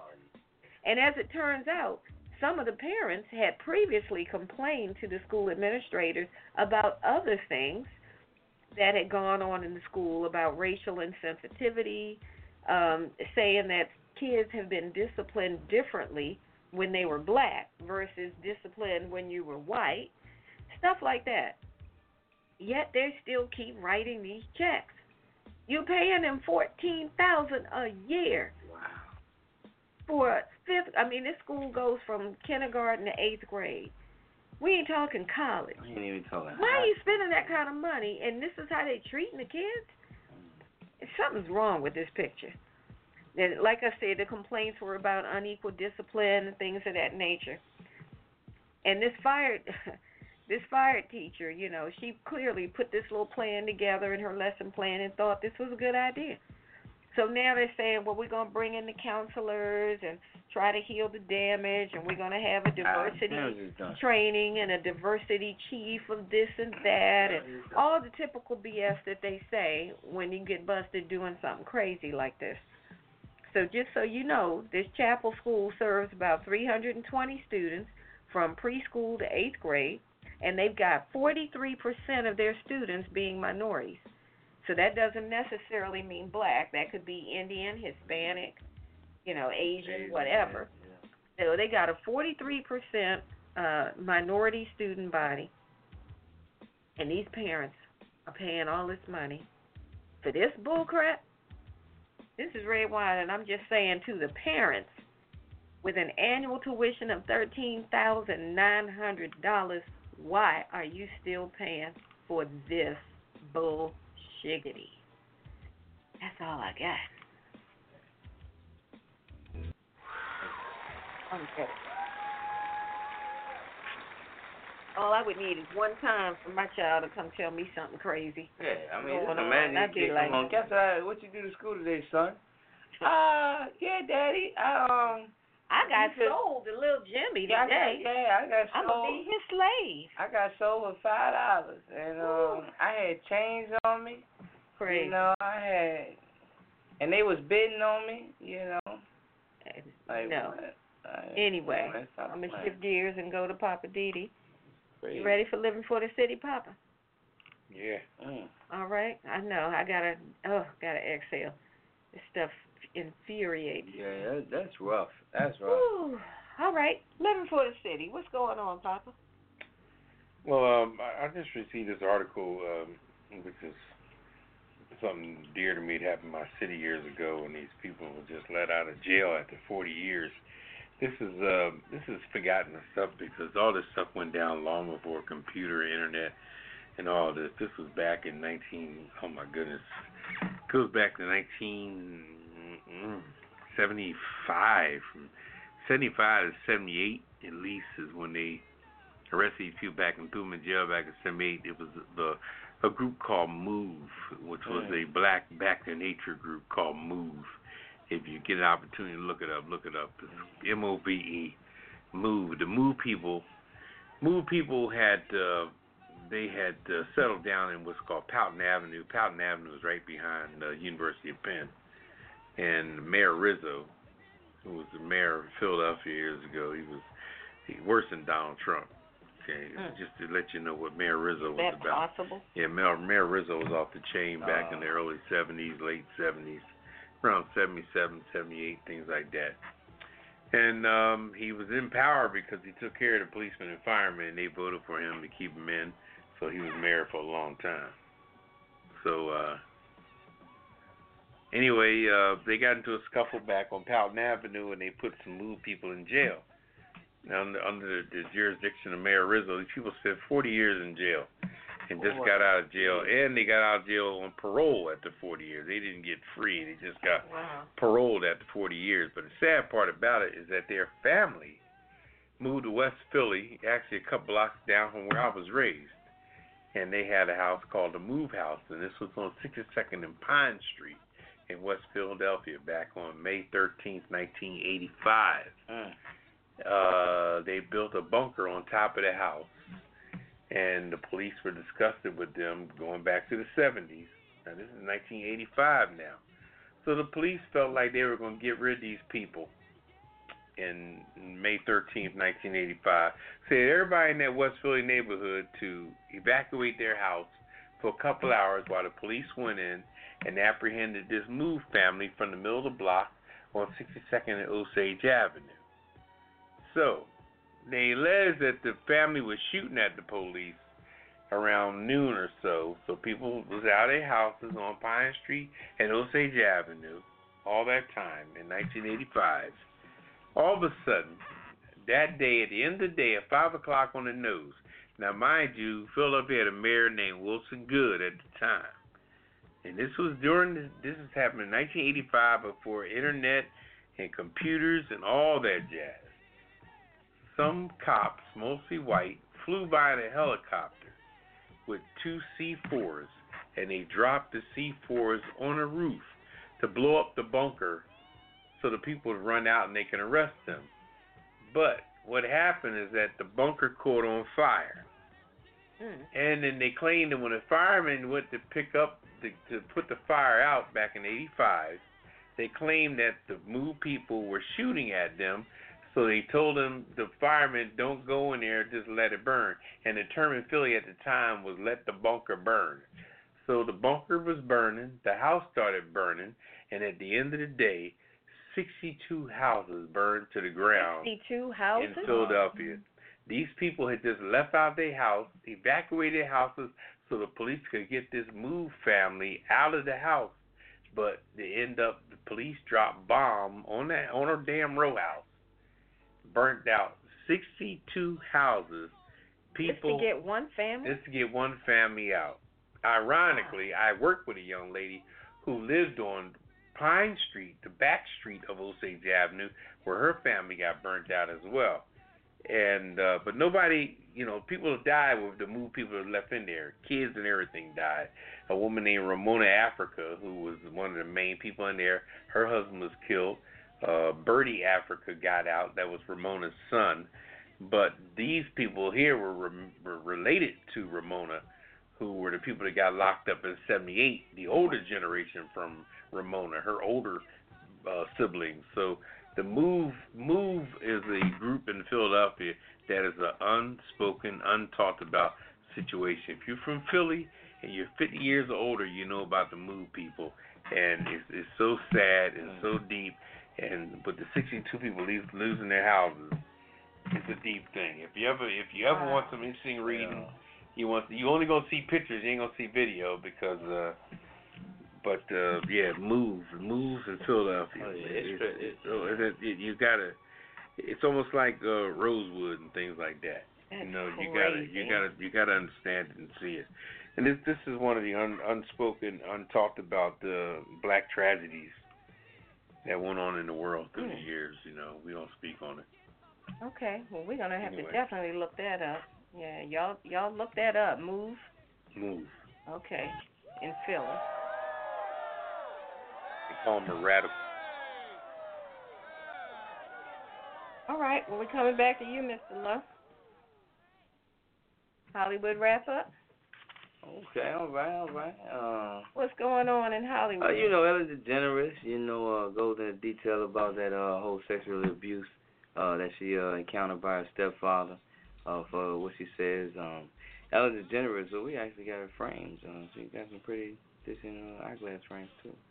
But um, she was sexually abused by her stepfather. It, you know, it's the news, but uh, she's revisiting it again now. You know, but now in further detail, with the hope that she'll empower teen victims to speak out. I guess that's her whole point of the uh, situation is to, you know, she wants to empower these young women. A lot of times, young women get raped, some women get molested, they get uh, sexually abused, and a lot of times uh, it goes under the rug because uh, of their fear to come out, or whatever the case, whatever the case may be. But um, uh, she says that I think it's important to talk about it because there's so many young girls, and you know, it doesn't really matter how old you are. But the, the she says that uh, she actually was a talk show host that was on the uh, the get uh, the uh, upcoming episode of Netflix.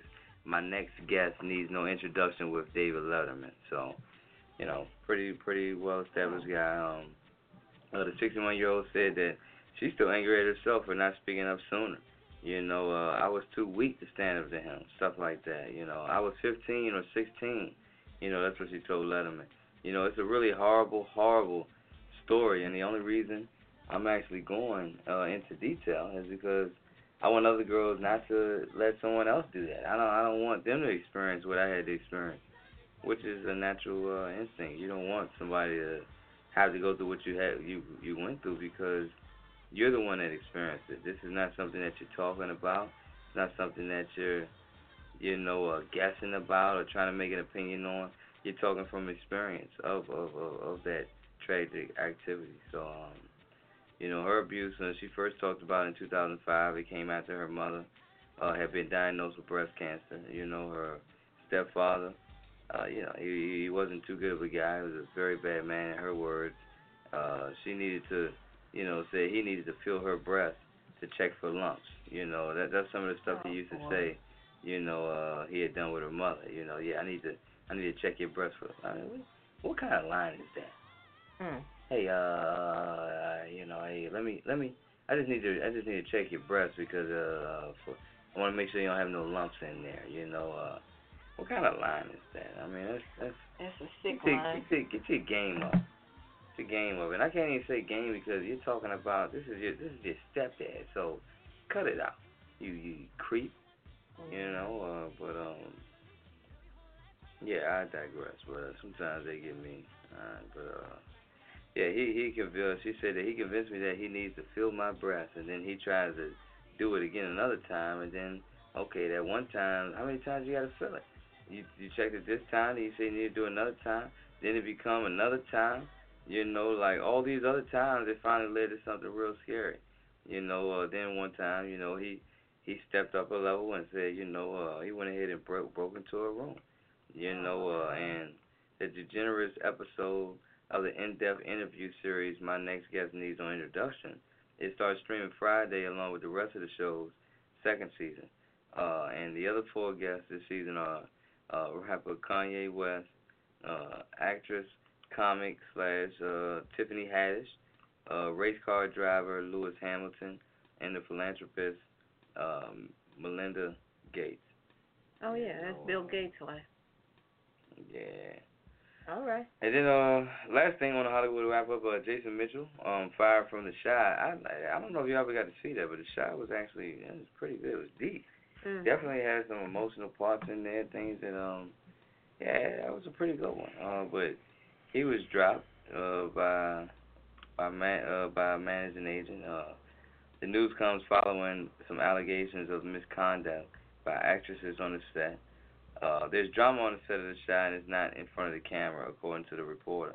Straight out of Compton actor Jason Mitchell is at the center of those allegations and misconduct of misconduct. Uh, the publication states that Mitchell has been fired from Showtime to Chi and the upcoming film uh, Desperados that's set to premiere on Netflix. I mean, you know, uh, in addition, uh, his agent and manager have also dropped him as a client. So, God, so that's You kind of messed yeah, that's kind of rough. Um, you know, THR says that actress Tiffany Boone, who plays Mitchell's girlfriend on the Showtime drama, is just one of the se- several actresses who have complained about him. You know, uh, he's been accused of sexual harassment as well as making Boone feel brother. unsafe. When they filmed scenes together. I mean, Boone's fiance, um, Marquette Richardson of Netflix Dear White People reportedly had to come to set when Boone was forced to work one on one with Mitchell. Then TRH asked Boone to comment on the allegations, and of course she declined. She's trying to ride with her, you know, ride ride with her, ride with her man. And um, you know, the publication goes on to report that, you know, Boone told producers that she would she would no longer work with that actor. So, you know, at her request, she was released. She said, "I'm not doing this no more. I'm gone. I'll pack my bags. I don't care about the paycheck. I don't want to work with this guy, so I'm out." And that's wow. pretty much uh, what she did. Um, but however, apparently there were complaints from other actors as well, so she wasn't the only one. So, culminating uh, to Mitchell's team cleaning house. So they they're trying to, you know, Mitchell is in a bad spot. I mean, you got all these girls and all these ladies, all these multiple actresses coming at you, man. So he's you just know, been acting a fool. I don't know what he's been doing, man. Come on, you know, brother. Uh, but something don't seem right. You know, uh, that pie just don't got enough seasoning. You know, uh, Mm. you know, and, and that's how the cookie crumbles. But you know, the sources told THR that his Desperados co-stars, you know, uh, Nasim Pedrad, Anna Camp, and Robbie Amell, they complain about him too. You know, so and he ain't even he ain't even filmed Desperados yet. You know, he's been Oh. replaced by a new girl actor, Lamorne Morris. So, you know, uh, oh well. and the last thing, you know, in Hollywood, you know, everything goes down in Hollywood, so you gotta keep your ears tuned in on that one. But uh Hollywood flashback, real quick. Godzilla first set off on a path to destruction in 1954. Mm. We're going to a flashback. Uh, you know, they about to have a new movie. Uh, it's back in theaters. They bringing back Godzilla again. Why don't they let Godzilla Man? Godzilla, Godzilla is Godzilla, so they they don't they don't care. they bring it. They bring Godzilla. Okay. So we got to get another Godzilla. You know, it was back. You know, it'll be back in theaters May 30th. The King of Monsters. You know, uh, was a huge hit in Japan. You know, uh, and earned a nomination for the country's equivalent of the Oscars. You know, down in uh, in Japan. Godzilla is due back May 30th, and Warner Brothers. Um, uh, uh, the King of King of Monsters. You know, the original one in 1954. It cost about 900,000 uh, back in that day. So 900,000 today, that's equivalent to about 8.5 million. You know, in today's dollars. So $900,000 back then, Mm. that's 8.5 right now millies. All right, 8.5 millies right now, and it was nominated for Best Picture uh, at the Japanese, uh, like I said, equivalent to the Oscars, but it did uh, lose to Akira uh, Kurosawa's Seven Sam- uh, Samurai, and it's, it's an example of the two extremes of Japanese filmmaking. Says Godzilla fan and low budget movie impers- impresario Roger Corman. Uh, but um, yeah, man, pretty much Godzilla, Godzilla's back. You know, um, as with many of the foreign stars, Godzilla got a name change on his way to Hollywood. In Japan, the gender-neutral creature was called Gojira. You know, a mix of words for gorilla and whale. So, yeah, they switched it up a little bit, and you know, Godzilla just seemed to hit. And when you say that type of stuff, it is what it is. You know. Um, now, uh, another one. Oh, Aladdin is back. Now, this is one I'm excited about. You know, Aladdin is back. You know, it conjures 110 million plus over just the Memorial Day weekend. Your boy Will Smith is in there doing his thing. I haven't got a chance to see it yet, so don't spoil it. Any callers, if y'all call in and talk about it, because I haven't seen it yet, so I'm definitely going to go ahead and uh check that out. You know, Aladdin, that was one of my things back in the day. That was one of them things. You know, uh, it soared far above the competition in North America with an estimated 112, uh, 112.7 million, uh, over 4,476 sites over four days. Gee. The uh, Over fifth four days? Oh, four days. Uh, already got 112.7 million. You know, uh, you know, easy work. You know, it's the fifth. It's actually the fifth highest Memorial Day weekend total ever. You know, I don't know. This even topped X Men. You know, uh, the days, Days of Future Past, 2014. Uh, 'cause that that did one 110.4. So. This this this jump did did even better than X Men. You know. So Disney holds the record for the holiday with 2007. Remember they had the Pirates of the Caribbean, uh, Caribbean oh, yeah. you know, uh, at World's End at 139 million. You know, uh, Aladdin. I mean, it easily outperformed Disney pre-opening domestic projections. Uh, they only thought it was gonna be around about 75, 85. You know, in range for the four days. Man, they already at 112 in the first four. So, you know, um, you know, that's pretty good, man. You know, they also did things like Beauty and the Beast and the Jungle Book that they're responsible for. You know, in this case, it remade the original 1992 animated movie with uh, Mena Massoud as Aladdin. Will Smith, of course, was the uh, Blue Genie. You know, Naomi Scott is Jasmine, and Marwan Kenzari is Jafar. You know, uh, Guy Guy Ritchie directed the movie, and um, overall, you know, in 2019, domestic box office reached about 4.34 billion as of Sunday. That's 10% behind last year's total.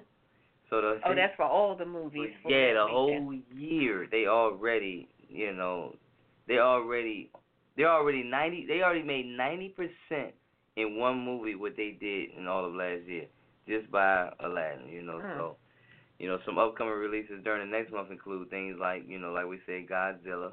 They also got oh another major monster movie that's going to be a killer, uh, as far as in the box uh, office and all that the new Secret Life of Pets 2. Secret Life of Pets 2 is going to be major.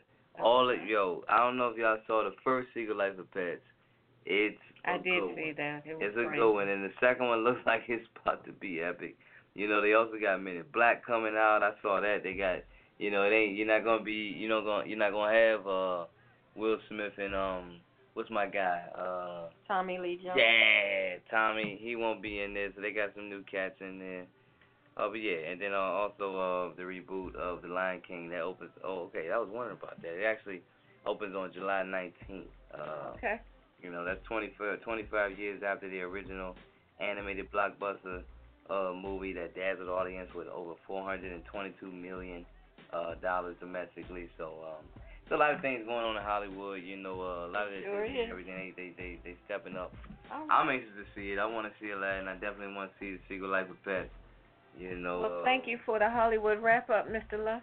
Absolutely, man. Um, let's see, we're running short on time, so I'm not going to give you the recipe for the cocktail of the week. I'll just tell you to check out the website at apajamaparty.com, and you can find out how to make this week's cocktail of the week, which is a pomegranate key lime vodka cocktail. I think you're going to like it. So check it out online at apajamaparty.com. Poppa DD, can you tell us what is the Kiss It list? Kiss It list, a list of people that uh, showed their butt hiney over the last week or so, and uh, we put them on a list. And, All uh, cheeks out. Oh yeah.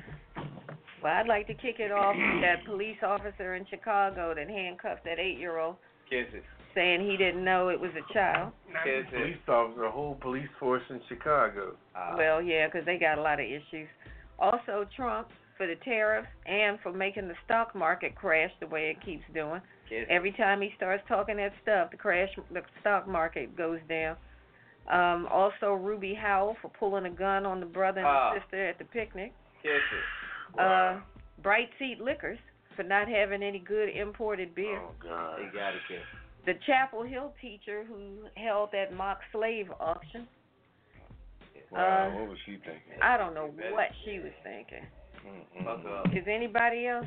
I think those were the main offenders. I would like to see a picture of this woman that did that. slave yeah, I didn't see any pictures What of makes her. you think you got the right to lie? But anyway, anybody else to add to the list? Because we want to give them their uh, prize. All right, here's a gift for everybody on this week's Kiss It list. Kiss my entire ass. Kiss my Irish ass. You better kiss my Irish ass. This world can kiss my ass. Kiss my ass.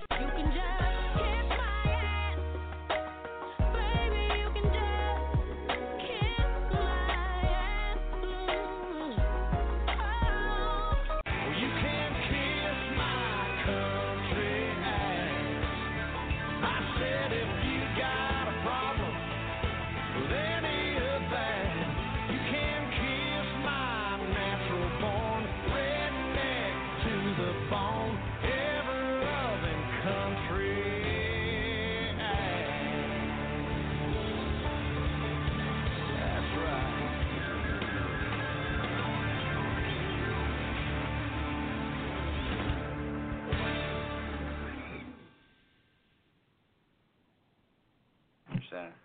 All right, welcome back to the Pajama Party on One Hills Poppa DD. I'm here with uh, Redwine. Bonsoir, darling. And sitting in for Ketel tonight, we have uh, Mr. Lowe. This is Mr. Lowe. Uh, I am on the line, and we almost out of time. And it's time for the last word. 'Cause we about to get on out of here. As they say, we don't care where you go, but you got to get up out of here.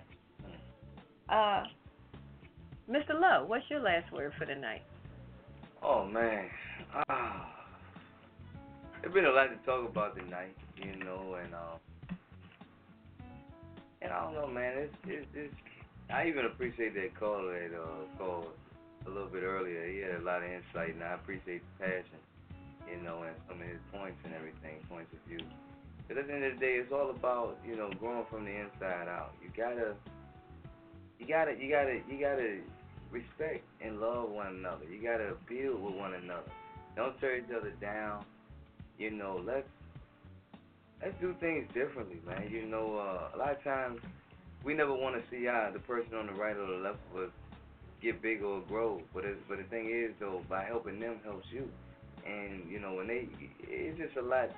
It's just so much, man. I just wish that uh, I'm not that old, but I just wish that I just know when when I was a little bit younger, you know, the times was a little bit different.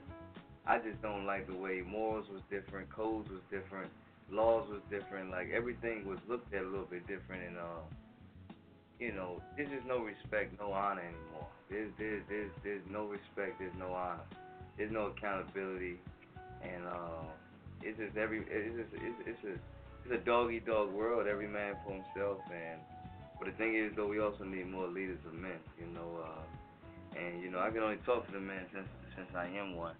Uh, but as these ladies, they they take, they also uh, they also follow us as well. So if uh, the type of things that we're doing and the, the, path that we're setting, I mean, it's it's it's, it's disappointing, you know. Uh, so man, I, I don't want to get all into it. I don't want to take too much of your time. That's for another time when you get to sit down and wind it down with your boy, you know, on the line. But we ain't gonna do too much.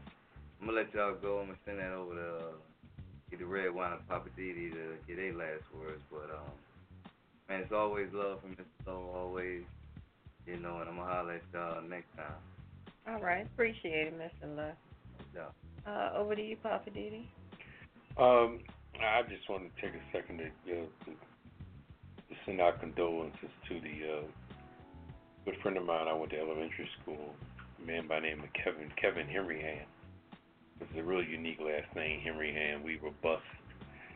They used to bus people in the late 60s, early 70s when I was in the third grade. From third to sixth grade, we was bused from uh, West Philly to elementary school called Mitchell which was in Southwest Philly. We used to get on the yellow bus and go on the other side of town.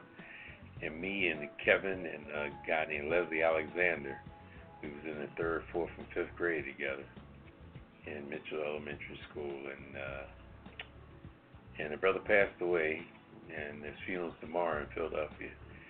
And we came up as kids. And uh, God bless the family of Kevin Henry Hand my man. Went for a lot of elementary school yards together playing kickball and everything else. Rest in peace, Kevin. Wow. And my condolences as well. And condolences to the people who were shot and killed in Virginia Beach. You know, another one of those mass shootings. But I just want to say, you know, thanks to everybody for hanging out with us tonight. We appreciate you, appreciate the callers, the listeners. Please uh, uh, also, thank DC Homegrown, our parent company, for sponsoring us, keeping the lights on. We do appreciate that. And uh, please be sure to check out our website, apajamaparty.com, where you can listen to tonight's episode and previous episodes. Special thanks to Mr. Lowe for sitting in for Ketel tonight. We do appreciate any time you can grace the mic. No doubt. I appreciate y'all. Enjoyed having you. And uh, I think we're about done. If all hearts and minds are clear, let us all be dismissed by say. Oh no, that's the wrong one. Uh, we're gonna shut it down. Sure.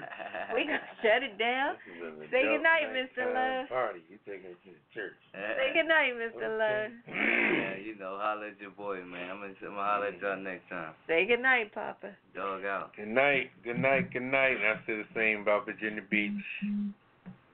And bonsoir from Redwine. Till next Friday night when we do it all over again. And be another fresh one. We're out. Peace. Initiating shutdown sequence. Is it all over, Rock? I guess so. I bid you farewell, arrivederci, sayonara, and all that sort of cheers. Well, when you, I say when you gotta go, you gotta go. Well, good night. Yabiko. Sana. I regret to announce this is the end. I'm going now. Good night, and good luck. Was it as good for you as it was for me? Now give me a kiss and say good night. Good night. Good night. Thank you. Goodbye now. Goodbye. Goodbye. Thank you. Goodbye. Thank you for attending our show, and good night.